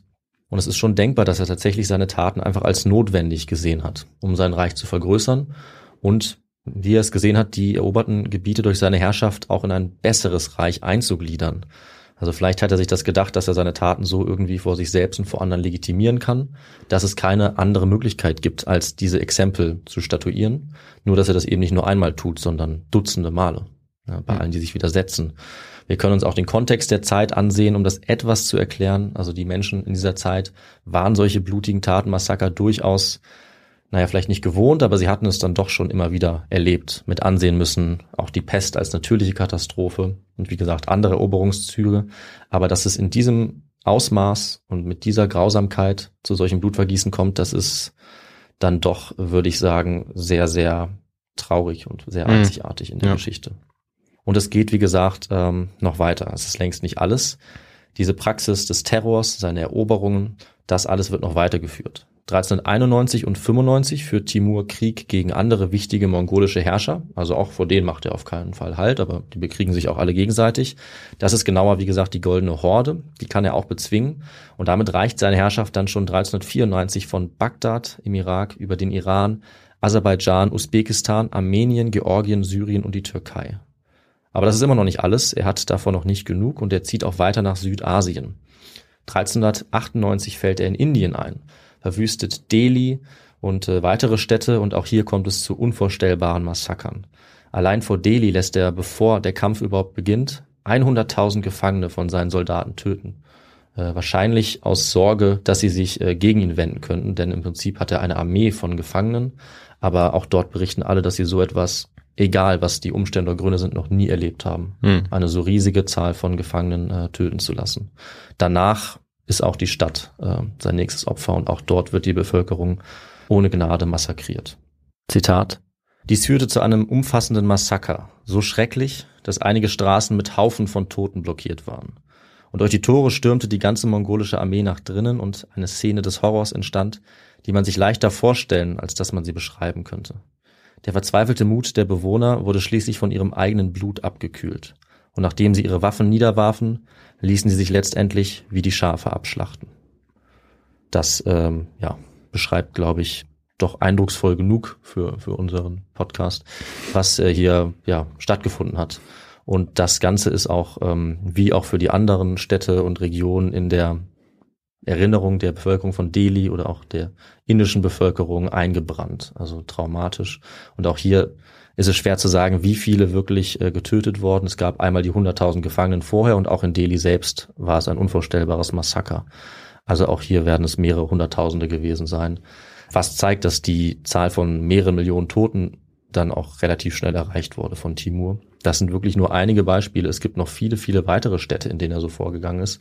Ganz zu schweigen von Armeen, die er natürlich besiegt hat, und auch außerhalb der Städte, dem Land, Bevölkerung, die mal direkt oder mal auch indirekt gestorben ist. Denn was wir gar nicht ansprechen bisher, ist ja äh, die Verheerung, die solche Kriegszüge auslösen. Also die gesamte Gegend wird natürlich verwüstet. Felder werden verwüstet, Handelsrouten. Das Ganze führt zu so viel Zerstörung, ähm, dass solche Landstriche und manche Städte sich tatsächlich nie wieder davon erholen. Hm. Und bis zum heutigen Tag, unter anderem eben durch die Eroberung von Timur, ja, nicht mehr so aufblühen konnten, wie sie es bis zu dem Zeitpunkt getan hatten. Wie es auch die Mongolen vorher zum Teil schon eben erreicht hatten. Auch wenn Mhm. es ja vielleicht nicht immer ihre Absicht war, aber sie haben es auf jeden Fall billigend in Kauf genommen. Ich glaube, das wird hier schon klar. Was danach folgt, das äh, haben wir noch ein bisschen angesprochen im Intro. Also einer der letzten großen Gegner eigentlich äh, in der Region eigentlich fast ganz Asiens ist eben äh, im, in der heutigen Türkei das jetzt gerade entstehende und aufsteigende Reich der Osmanen. Das ist allerdings nicht das Großreich der späteren Zeit, das ihm vielleicht hätte etwas entgegensetzen können. Es ist nicht diese Großmacht und äh, wie wir im Intro gehört haben, kann auch ähm, der Sultan ihm letztlich nichts entgegensetzen, auch wenn er eine große Armee hat. Aber die Kriegskunst, die Erfahrung, die Siegesgewissheit der Armee ist zu mächtig. Äh, und er nimmt den Sultan 1402 gefangen wie wir es im Intro gehört haben, auch mit einem geschickten Schachzug. Auch dort äh, gibt es viele Tote. Und das ist interessanterweise auch ein ganz entscheidender Grund, warum ähm, Konstantinopel nicht früher schon gegen die Osmanen fällt, sondern er bringt tatsächlich Timur dieses Osmanische Reich an den Rand des Untergangs mit seinen Eroberungen, die er dort durchführt. Und äh, sie schaffen es zwar zu überleben und steigen auch relativ schnell dann wieder auf, aber ohne es zu wissen, stoppt er tatsächlich erstmal für ein halbes Jahrhundert ähm, den Vormarsch der Osmanen Richtung Konstantinopel. Und das christliche Europa bekommt das mit. Und interessanterweise wird für sie ähm, Timur jetzt fast ein Held. Also sie bekommen mit, dass er aus ihrer Sicht ihre Feinde bekämpft, nämlich die Osmanen und auch einige andere. Und es ist ihnen dann gar nicht so wichtig, dass er selber auch muslimisch ist. Okay, also Und, die, äh, die Europäer nehmen dann die Osmanen obwohl sie noch nicht so weit sind, gefährlicher war als Timur. Das ja Denn spannend. Timur kommt aus ihrer Sicht nie in die Richtung des christlichen Europas, jedenfalls nicht besonders nah dran. Ja. Und äh, mit den Osmanen oder zumindest auch ihren Vorgängern, den seldschukischen Türken, damit haben ja die Kreuzfahrer und andere Ja. christliche Europäer schon seit Jahrhunderten gekämpft. Timur ist für sie sozusagen ein nützlicher Verbündeter und sie schicken ihm Diplomaten, sie schicken ihm Komplimente, schon auch, weil sie ein bisschen Angst haben. Also sie erhoffen sich schon, dass er nicht weiter in ihre Richtung ähm, vormarschiert und das tut er allerdings auch nicht. Und tatsächlich nehmen sie große diplomatische Beziehungen mit ihm auf. Unter anderem deswegen kommt auch dieser spanische Botschafter an den Hof. Das habe ich am Anfang gesagt. Und das führt dazu tatsächlich, dass in der christlichen Wahrnehmung und Berichterstattung vor allem die positiven Seiten von Timur betont werden, die es auch gibt. Dazu kommen wir gleich noch. Und eben seine Rolle als, ja, Unterstützer sozusagen im Kampf gegen die Osmanen und die grausamen Seiten, die werden lange Zeit tatsächlich so ein bisschen unter den Teppich gekehrt. Das Mhm. ist also eine etwas unerwartete Wendung, könnte man fast sagen. Also Europa kommt ja auch noch mal ins Spiel. Und auch hier, also Timur ähm, ist quasi unaufhaltsam. Er wird tatsächlich auch während seiner gesamten kriegerischen Karriere nicht eine einzige Schlacht verlieren. Also kein Mal wird er geschlagen, also vielleicht mal ein kleineres Scharmützel, aber alles, was wichtig ist oder wo er selbst äh, die Streitmächte befehligt, da ist er siegreich und deswegen gilt er auch nicht umsonst als einer der erfolgreichsten, fähigsten Feldherren der gesamten Geschichte. Weil es gibt eben nicht viele, die so große Heere geführt haben, so viel erobert haben und die ganze Zeit unbesiegt geblieben sind. Also es ist niemand, der ihnen physisch oder im Kampf tatsächlich ebenbürtig werden kann oder der ihn hier zur Strecke bringt. Am Ende ist es tatsächlich dann einfach, ja, die Zeit, die Mhm. auch ihn einholt. Zum Glück vielleicht für die Region, die er bis zu diesem Zeitpunkt verwüstet hat. Denn er will auch gegen Ende seines Lebens immer noch weiter erobern. Und er kann wahrscheinlich auch nicht so ganz aufhören zu erobern, weil, das haben wir auch schon ein bisschen angesprochen, darauf beruht und zum Teil auch seine Macht. Darauf, dass viele seiner Unterstützer auf Plünderungen hoffen, das auch immer wieder bekommen und dass er seine Position dadurch auch immer weiter stärkt. Ne, Weil er eben in der Tradition anderer mongolischer Eroberer immer weiter zeigt, dass er ein, einer dieser großen Eroberer ist. Und das will er dann auch noch nach Osten weitertreiben. Und auch hier gerät wieder China in seinen Blick, das ja unter mongolischer Herrschaft stand, aber nur bis 1368. Da wurde nämlich die Yuan-Dynastie wieder gestürzt und die neue Ming-Dynastie war jetzt wieder an der Macht und sie war allerdings noch nicht besonders stark. Und Timur hatte durchaus berechtigt, hier die Hoffnung, sie auch nochmal zu Fall zu bringen. Das hätte er auch schaffen können. Und äh, er startet einen neuen Feldzug im Jahr 1405. Aber bevor er das tatsächlich versuchen kann, stirbt er dann zu Beginn dieses Feldzuges an einem Fieber. Also ganz friedlich und damit endet ganz plötzlich seine Karriere und vielleicht nicht unbedingt unerwartet, aber äh, auch das ist jetzt erstmal die Frage, was natürlich danach passiert, wenn so ein großer Eroberer auf einmal abtritt. Bevor wir dazu kommen, können wir jetzt allerdings nochmal auf seine Herrschaft schauen, denn bisher haben wir ja eigentlich nur die blutigen Aspekte beleuchtet und das auch zu Recht. Aber natürlich hat er auch Jahrzehnte der Herrschaft, in denen er die unterworfenen Gebiete irgendwie verwalten musste oder irgendwie aufteilen musste. Und da habe ich ja schon gesagt, er war kein besonders effektiver Herrscher. Das heißt, er hat es eigentlich nicht geschafft, in eroberten Gebieten eine effektive Verwaltung einzusetzen. Oft hat er keine loyalen Statthalter gewählt, was eben, wie gesagt, leider oft zu noch mehr Blutvergießen geführt hat, wenn sich solche Städte wieder erhoben haben. Dann kam er wieder zurück und im Kampf konnten sie sich ihm alle nicht widersetzen. Das musste er relativ oft machen, zweimal, zum Teil sogar dreimal ein Gebiet wieder erobern und es dann wieder verwüsten. Kulturell gesehen war er dagegen deutlich erfolgreicher und bei aller Gewalttätigkeit hat er auch den Gebieten, die er erobert hat, zu einer wirklich kulturellen Blüte verholfen. Auf Kosten der vielen, vielen Toten. Aber das ist jetzt vielleicht etwas überraschend, aber das sollten wir auch noch ansprechen. Und äh, auch seine Feinde haben dann dennoch bemerkt, wozu er im Friedlichen fähig war. Eine Besonderheit, das war, wie gesagt, die Sorgfalt, mit der er bei allem, was er tat, immer die fähigsten Handwerker eingesammelt hat. Ganz interessant, dass er das getan hat. Also mal hat er sie angeworben, mal versklavt, aber er hat sie nie umgebracht. Denn er hat sie gebraucht. Handwerker aller Bereiche wurden in die Hauptstadt geschickt, nach Samarkand, um diese Stadt zu verschönern, sie noch größer zu machen. Und er hat dieser Stadt zu einer wahnsinnigen Blüte verholfen. Und der Grund, warum das die Handwerker selber dort nicht konnten, war, dass es einfach keine mehr gab. Oder nur wenige, weil die Mongolen hatten tatsächlich Zentralasien so sehr verwüstet, dass es zum Teil entvölkert war. Mhm. Also, dass da viele Fachleute oder auch generell einfach viele Teile der Bevölkerung gar nicht mehr da waren. Das heißt, Timur hat hier auch im großen Stil ähm, nicht nur gemordet, sondern hat auch ganze Bevölkerung verschleppt. Und oft hat er sozusagen die Besten seiner Meinung nach ausgewählt, die besten Handwerker, äh, die bekanntesten Künstler und so weiter und hat die in sein Reich geschleppt. Das heißt, er hat auch nicht nur ähm, politisch, sozial, wirtschaftlich andere Gebiete ausgebeutet, sondern sogar auch was die Intelligenz, was die ähm, fähigsten Leute angeht. Auch die hat er geraubt, entführt, deportiert, könnte man auch sagen. Und das alles hat er getan, um im Prinzip seinen eigenen Ruhm zu mehren. Also die besten Künstler und Experten ihrer Zeit, die kamen jetzt dorthin in Keramik, Bildhauerei, Malerei, Holzglas, Metallverarbeitung, die konnten jetzt brillante Dinge schaffen oder mussten brillante Dinge schaffen. Sie haben neue Stile entwickelt, neue Technologien. Und interessant ist, und da kommen wir jetzt zu dem zurück, was ich kurz angesprochen hatte, dass er sich vor allem auf das Handwerk konzentriert hat, anscheinend. Also Wissenschaftler und Gelehrte fand er weniger interessant. Er war anscheinend mehr an Dingen interessiert als an Ideen. So fasst es der Historiker Frederick Starr zusammen. Und besonders interessiert war er an einem Bereich, und da hat er auch Berge von Geld investiert, an einem Bereich, der besonders deutlich seine Macht und Größe zeigen konnte, auch nach außen hin. Was meinst du, Viktor, welche Kunst oder welches Handwerk könnte dieser Bereich gewesen sein? Mm. Ja, wenn das allgemein gehalten ist, dann vielleicht hm. die Architektur. Sehr gut, ja. völlig richtig. Ja. Du hast äh, echt direkt ins Schwarze getroffen. Ja, weil das, äh, wenn ich sage groß und nach außen repräsentieren, ist mhm. das wohl irgendwie das Naheliegendste.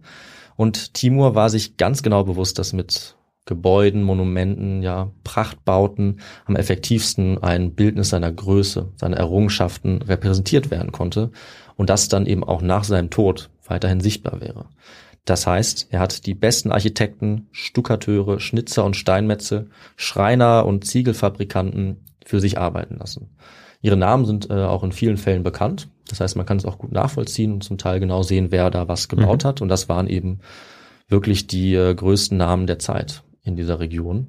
Und sie haben eine Vielzahl von monumentalen Gebäuden errichtet, Bögen, Kuppeln, Grabmäler, Paläste und so weiter. Die Überreste kann man heute noch gut besichtigen. Allen voran der große Palast Aksaray in äh, seiner Heimatstadt Charisabs. So heißt die Stadt heute in mhm. Usbekistan. Der große Bogen ist da zwar zusammengebrochen, aber man kann die Säulen dieses Palastes heute noch aus 40 Kilometern Entfernung erkennen. Und das ist äh, eigentlich typisch für Timur. Also je größer, desto besser bei seinem Bauvorhaben. Also man kann ihn als großen Bauliebhaber vielleicht mhm. bezeichnen und er hat auch sehr gerne selber da mitgeplant, was ähm, auch dazu geführt hat, dass natürlich einige Dinge äh, größer wurden, als sie es vielleicht hätten sein sollen. Das hat auch zu Problemen geführt. Zum Beispiel mussten für die Bibi Kani Moschee in Samarkand ähm, 90 indische Elefanten ungefähr 480 steinerne Säulen dorthin schleppen und die Moschee wurde so groß wie zweieinhalb Fußballfelder. Hm. Also riesig. Diese ja. klassische Größenangabe. Wurden, wurden diese Bauten dann überhaupt fertig zu seinen Lebzeiten? Also, weil ja. man kennt es ja von, von äh, so Riesenprojekten, dass mm. sie ähm, übrigens auch heute noch, da gibt es ja, viele Projekte, die angegangen werden. Ein, zwei Sachen, die irgendwie nicht fertig werden. Die nicht so richtig fertig werden. Stimmt. Aber er ähm, hat da wahrscheinlich Druck gemacht. Er hat sehr viel Druck gemacht. Das war sozusagen seine Leidenschaft neben den Eroberungen und allem anderen, was wir berichtet haben. Und oftmals waren ihm auch die Bauten nicht groß genug. Er hat dann zum Beispiel die Bögen wieder einrichten lassen und hat sie nochmal größer bauen lassen.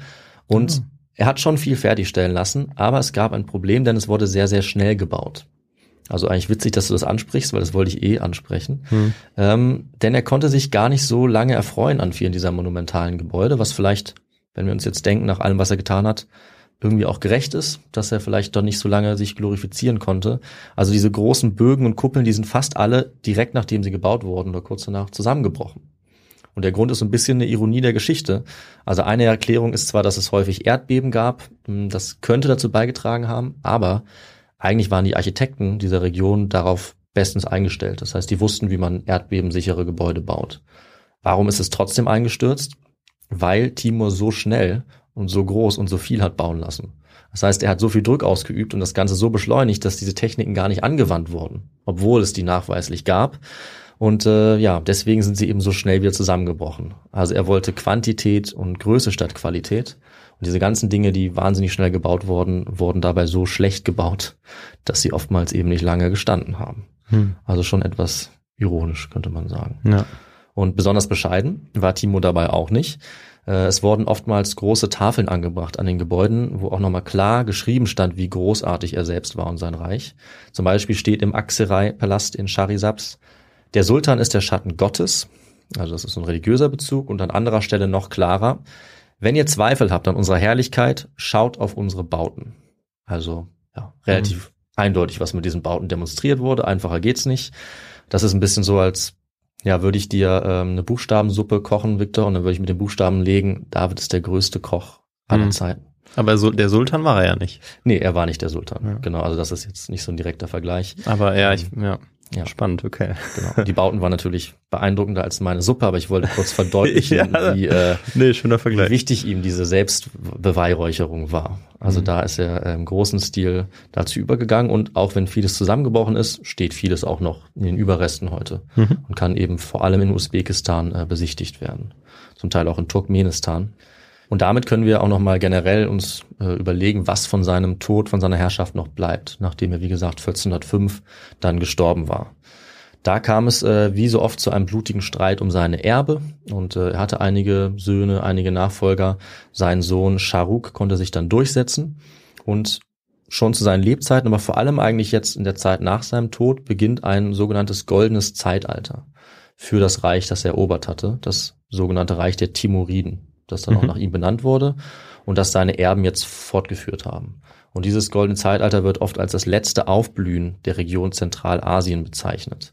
Also irgendwie melancholisch auch, weil das tatsächlich auch bedeutet, dass es bis heute so ein Aufblühen nicht wieder gab.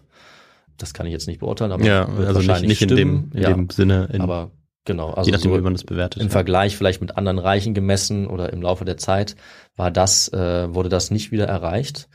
Und das trotz der Verwüstung, die es gegeben hatte. Also hatte er es doch gleichzeitig auch geschafft, ähm, unter anderem durch seine Förderung der Künste, unter anderem dadurch, dass er eben viele Menschen auch dorthin gebracht hat und schon auch, weil er Dinge wie Handelsrouten wieder etabliert hat, beispielsweise die Seidenstraße wieder gestärkt hat. Dadurch gab es dieses Aufblühen, das hat nochmal ungefähr 100 Jahre gedauert, also bis ans Ende des 15. Jahrhunderts. Und äh, bis dahin war das Timuridenreich auch noch relativ ähm, fest im Bestandsein, dann ist es auch schnell auseinandergebrochen. Und das große Reich hat sich letzten Endes über 27 Länder erstreckt, also vom Mittelmeer bis nach Indien, Wahnsinn. weit in den Norden, weit in den Süden. Also eins der größten Reiche, die jemals erobert wurden und das in kürzester Zeit von ihm, Hm. also ungefähr in 30, 35 Jahren. Aber so ganz besonders stabil war die Herrschaft und die Organisation, wie gesagt, nie. Und unter seinen Nachfolgern wurde das auch nicht besser. Und auch das ist so ein bisschen typisch für ihn und auch für andere Vorgänger, die nomadische Reiche begründet haben, ähm, dass die ja nachhaltig nicht so stabil waren, wie die super erfolgreichen Eroberungen im Prinzip vielleicht nahelegen würden. Also erobern hat extrem gut funktioniert, verwalten, organisieren, Herrschaft aufteilen eher weniger gut. Das ist auch typisch für ihn. Aber die Wirkung kulturell natürlich, politisch und nicht zuletzt demografisch durch Millionen von Toten, die war immens. Auf unterschiedliche Weise. Durchaus auch auf wissenschaftliche oder kulturelle Weise. Sein Nachfolger beispielsweise und Enkel Ulugh Bek wurde ein Gelehrter und baut dann in diesem Reich das größte astronomische Observatorium der Welt. Mhm. Und nicht nur das, sein Ur-Ur-Urenkel Babur, der begründet dann einige Zeit später das sogenannte Mogul oder Mughal-Reich in Ah. Indien, eines der größten asiatischen Imperien der Geschichte. Und Ah. damit, Viktor, haben wir äh, diese letzte Frage am Ende noch aufgeklärt. Also auch 100, 200, 300 Jahre dieses Reich hat einige Zeit Bestand. Sind die Nachfahren Timurs tatsächlich noch Herrscher? Das kann man durchaus Ja. so sagen. Ja, ich dachte irgendwie, das wäre früher gewesen mit den Mogulen. Also ich wusste ähm, aufgrund der letzten Geschichte, dass sie auf jeden Fall im 17. Jahrhundert existieren müssen. Richtig, genau. Aber bis dahin es wäre ja noch genug Zeit gewesen. Ja, die- spannend. Das Reich, äh, das Mogulreich existiert eigentlich, bis es von den Briten aufgelöst wird. Also bis ins 19. Jahrhundert. ja, und wird irgendwann im 16. Jahrhundert wahrscheinlich gegründet. Genau, also 1526 ähm, wurde das gegründet, also über 100 Jahre nach Timurs Tod.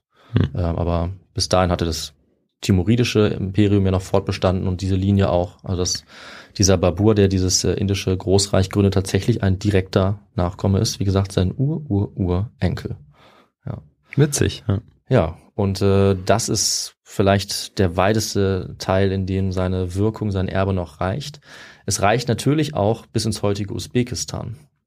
Denn wie wir uns vielleicht denken können, wie es so oft ist, ist Usbekistan seiner größten oder bekanntesten historischen Persönlichkeit äh, ziemlich positiv gegenüber eingestellt. Also hier ist es sehr, sehr einseitig, was die Beurteilung von ähm, ihrem Nationalhelden angeht, denn das ist äh, Timur oder Tamerlan. Er ist äh, der größte Nationalheld Usbekistans und wird auch generell in der Region Zentralasien oft sehr positiv gesehen. Hm. Wir haben auch ein bisschen gehört, warum das möglich ist, weil sie konzentrieren sich natürlich Einmal auf die harten Fakten der Eroberung, also auf die guten sozusagen. Also er war sehr erfolgreich, er war wahnsinnig mächtig und dann eben auf die Dinge im Inneren. Er hat diese Blütezeit geschaffen, die 100 Jahre gedauert hat und das war die letzte Blütezeit für die Region. All die anderen Dinge, die er getan hat, die ignoriert man dann geflissentlich oder ordnen die sozusagen als notwendiges Übel ein, diese Eroberung. Auch wenn wir hier, wie gesagt, von wahrscheinlich möglicherweise bis zu 17 Millionen Toten reden, um nochmal die genaue Zahl eigentlich zu nennen, von der die Forschung auch ausgeht. Und im Ausland ist das natürlich mittlerweile anders. Also wie gesagt, in Europa war die Dankbarkeit ja sehr groß. Das Bild war lange Zeit sehr positiv von Timur. Seine blutigen Taten wurden ignoriert. Das ist heute natürlich nicht mehr der Fall und ist einige Zeit auch nicht mehr der Fall. Das wurde geändert ähm, und der gilt jetzt oft auch als Inbegriff des despotischen Herrschers und des blutrünstigen Eroberers. Und das sicherlich auch nicht zu Unrecht. Also wie immer wollen wir natürlich euch auch das Urteil überlassen. Aber ich finde in diesem Fall ein bisschen eigene Meinung ist es natürlich schon eindeutig, dass er bei allem, was er getan hat, mindestens ein sehr, sehr grausamer Eroberer war. Ja. Wenn nicht mehr. Also auch das Wort Genozid steht bei seinen Eroberungen beispielsweise im Raum. Ist umstritten, ob das zutrifft. Also es trifft nicht, nicht in allen Kategorien zu, eigentlich. Aber es hat schon äh, Ausmaße, die nah an Völkermord auch heranreichen, was er dort tut. Und ja, er errichtet eben auf den buchstäblich den Schädeln seiner Opfer eben dieses Großreich, also auf dem Blut von Millionen Toten. Auch wenn er damit sehr erfolgreich ist, darf man das auf keinen Fall äh, vergessen. Damit sind wir am Ende der Episode. Aber ich habe noch einen kleinen Fun Fact äh, gefunden bei meiner Recherche. Und nämlich geht es da darum, äh, als das Grab von Timur geöffnet wird. Als sein Grab geöffnet wird von Wissenschaftlern, entdecken sie darauf äh, auf einem Jadestein die auf Arabisch äh, eingemeißelten Worte, wenn ich wieder aufstehe, wird die Welt zittern. Es wird gesagt, dass da noch eine weitere Inschrift gefunden wurde, die noch etwas direkter ist. Wer auch immer mein Grab öffnet, soll einen Angreifer dabei entfesseln, der noch schrecklicher ist als ich selbst. Zwei Tage nachdem dieses Grab geöffnet wurde, hat Nazi-Deutschland die Operation Barbarossa gestartet. Den Angriff auf die Sowjetunion. Das heißt also, das wurde sozusagen als Fluch von Timur gedeutet, dass seine Ankündigung, dass jemand noch schrecklicheres als er selber äh, hier entfesselt wird durch das Öffnen seines Grabes. Das ähm, ist natürlich nicht wahr, kann ich sagen. Aber es ist eine äh, sehr, sehr interessante Anekdote. Ob das da wirklich steht, ist übrigens auch nicht zu 100% sicher. Aber mit diesem äh, etwas ja interessanten historischen Fun Fact dachte ich, schließen wir mal. Ja. Und dann würde ich sagen, haben wir aber genug erzählt.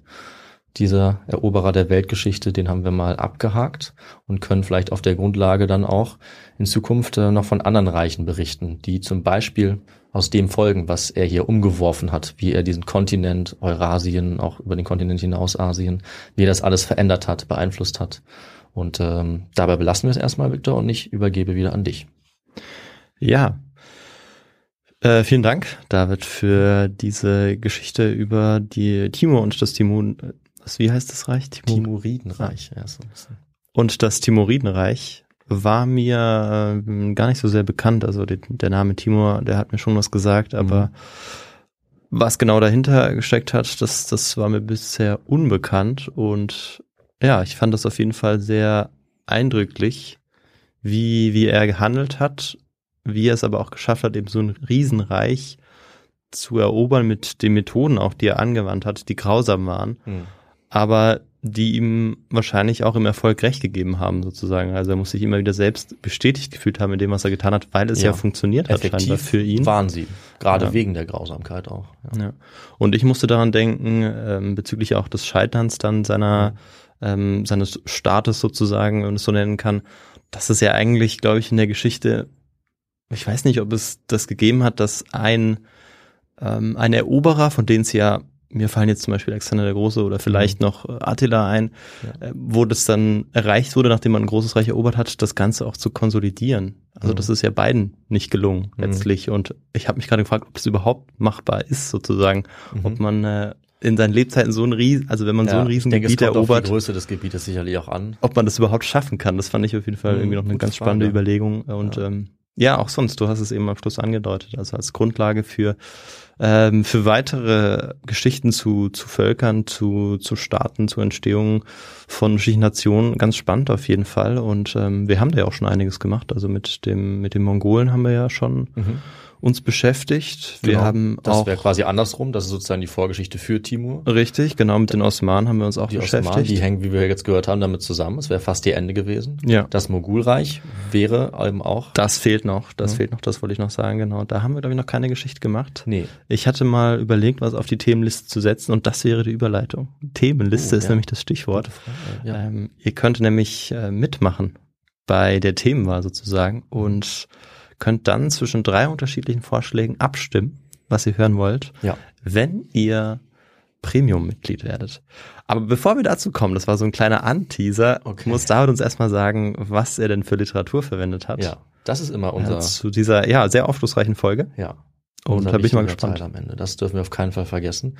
Ähm, es gibt nicht wahnsinnig viel Literatur zu Timur, beziehungsweise sie ist schon etwas älter und sie ist auch eigentlich ausschließlich auf Englisch. Ganz wichtig war eigentlich eine sehr grundlegende und sehr, sehr gute Studie von Beatrice Forbes Mans von 1990 oder 89. The Rise and Rule of Tamerlane. Also auf Englisch nennt man ihn meistens Tamerlane oder deutsch Tamerlan. Und dann gibt es ein etwas neueres Buch, das auch sehr gut ist, von Justin Marozzi, Tamerlane, Sword of Islam, Conqueror of the World, 2004. Ähm, noch einige andere zum Kontext. Und ich wollte auch ähm, schauen, ob ich eine etwas neuere Beurteilung finde. Da gibt es das Buch von Udo Witzens, also doch eins auf Deutsch, Helden oder Henker, die dunklen Seiten der Nationalhelden. Er beurteilt unter anderem eben auch Timur und kommt schon auch zu einem sehr eindeutigen Urteil, das ich jetzt auch geteilt habe. Mhm. Also eher Henker als Held, kann man, denke ich, dann sagen. Aber es kommt auf die Perspektive an. Quellen ähm, haben wir halt ein bisschen angesprochen, da gibt es ziemlich viele. Es gibt viele, die auch ähm, Zeitzeugen waren. Es gibt mehrere äh, Chronisten, die mit ihm auch mitgezogen sind, mit seinem Heer und da berichtet haben. Ähm, ja, ein ganz bekannter ist zum Beispiel Ibn Arabscha, von dem ich am Anfang zitiert habe. Der war überhaupt kein Fan von Timur, äh, aber deswegen ist es manchmal umso interessanter, dass er auch positive Dinge schreibt. Und dann kann man sich denken, wenn er als Feind das schreibt, ist es wahrscheinlich wirklich wahr. Oder zumindest äh, es Mhm. ist deutlich wahrscheinlicher als die zum Teil sehr negativen Dinge, die er schreibt. Und viele weitere Quellen, also da gibt es eigentlich relativ viel. Und dann, Viktor, gebe ich doch direkt wieder zurück an dich. Und du wolltest ja noch was sagen, wie man äh, uns auf besondere Weise unterstützen kann. Ja, also sind wir zurück beim äh, diesmal Stichwort Premium-Mitgliedschaft beziehungsweise His2Go Hero oder His2Go Legend werden. Das könnt ihr nämlich ab 5 Euro im Monat. Dann könnt ihr die Themen mitbestimmen, wie ich schon beschrieben habe. Ihr könnt bei unserem Quiz mach, äh, mitmachen, unser Quiz hören vor allem. Ja. Denn das gibt's natürlich auch noch mit äh, Chiara, unserer Quizmasterin. Ihr könnt alle unsere Folgen einen Tag vorher hören und das Ganze auch noch werbefrei. Mhm. Das sind alles super geniale Vorteile. Also Ja. macht da mit. Wir würden uns äh, richtig freuen, wenn wir euch da in die Histogo-Familie einladen könnten sozusagen. Sehr würden wir uns freuen, ja. Und ansonsten gibt's noch ganz viele andere Möglichkeiten, von denen ich jetzt noch ein paar aufzähle. Also ihr könnt uns auch immer erreichen unter der kontakt.histogo.de. Wir freuen uns da immer über äh, Feedback, äh, wo ihr uns hört, was ihr gut findet, was ihr schlecht findet, ähm, was ihr noch gerne für Themen hören würdet. Also da könnt ihr einfach ja, drauf losplaudern. Wir hören da immer ganz interessante Dinge von euch und freuen uns auch immer über eure Nachrichten. Also schreibt uns da ruhig fleißig weiter. Das geht eben da. Das geht aber auch über unsere Social-Media-Kanäle, äh, Instagram und äh, Twitter, vor allem Instagram eben. Und dort findet ihr auch immer den Bilderpost, der das Ganze nochmal visualisiert. Also die Ja. Geschichte, die David uns schon ähm, sehr visuell auch erzählt hat. Mhm, da gibt es einige Darstellungen auch. Das habe ich äh, diesmal nicht eingebaut, aber die wird es geben. Unter anderem vielleicht auch eine Karte. Das ist mal wieder so ein Thema, wo eine Karte, glaube ich, sehr nützlich auch ist. Ja. Ähm, ich habe auch gehört letztens, dass äh, mein Vater auch die, die letzte Folge gehört hat zum Schiffbruch der Batavia und auch Aha. erstmal die Karte rausgeholt hat Ja. und äh, erstmal geschaut hat, wo, es, wo das liegt. Und äh, ich glaube, das ist sehr empfehlenswert. Ja, das ist. Aber ihr müsst keine 100% Karte rausholen, ihr könnt auf Instagram gehen und bei uns auf den Post gehen. Wir haben das nämlich schon vorbereitet. Genau.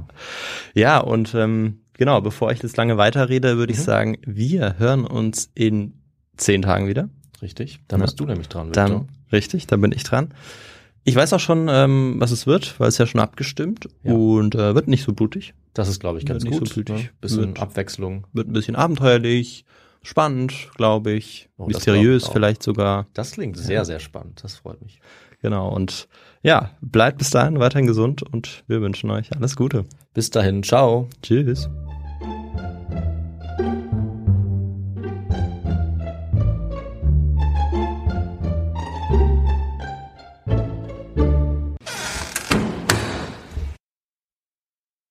Nee, Blutorange hat immer so manchmal so ein.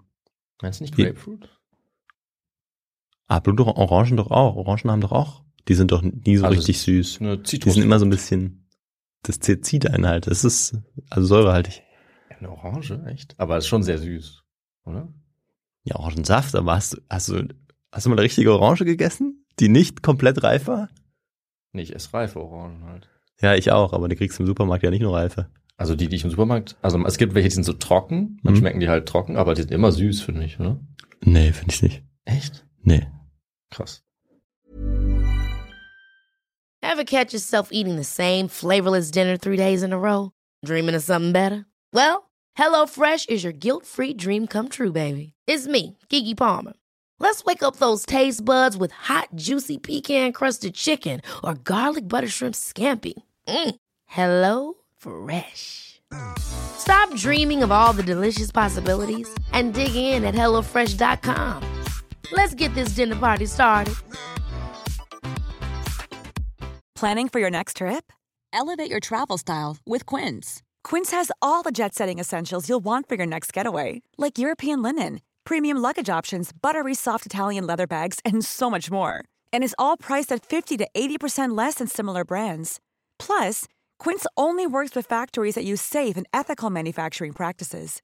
Pack your bags with high-quality essentials you'll be wearing for vacations to come with Quince. Go to quince.com slash pack for free shipping and 365-day returns. Mom deserves the best, and there's no better place to shop for Mother's Day than Whole Foods Market. They're your destination for unbeatable savings, from premium gifts to show-stopping flowers and irresistible desserts. Start by saving 33% with Prime on all body care and candles. Then get a 15-stem bunch of tulips for just $9.99 each with Prime. Round out Mom's menu with festive rosé, irresistible berry chantilly cake, and more special treats. Come celebrate Mother's Day at Whole Foods Market.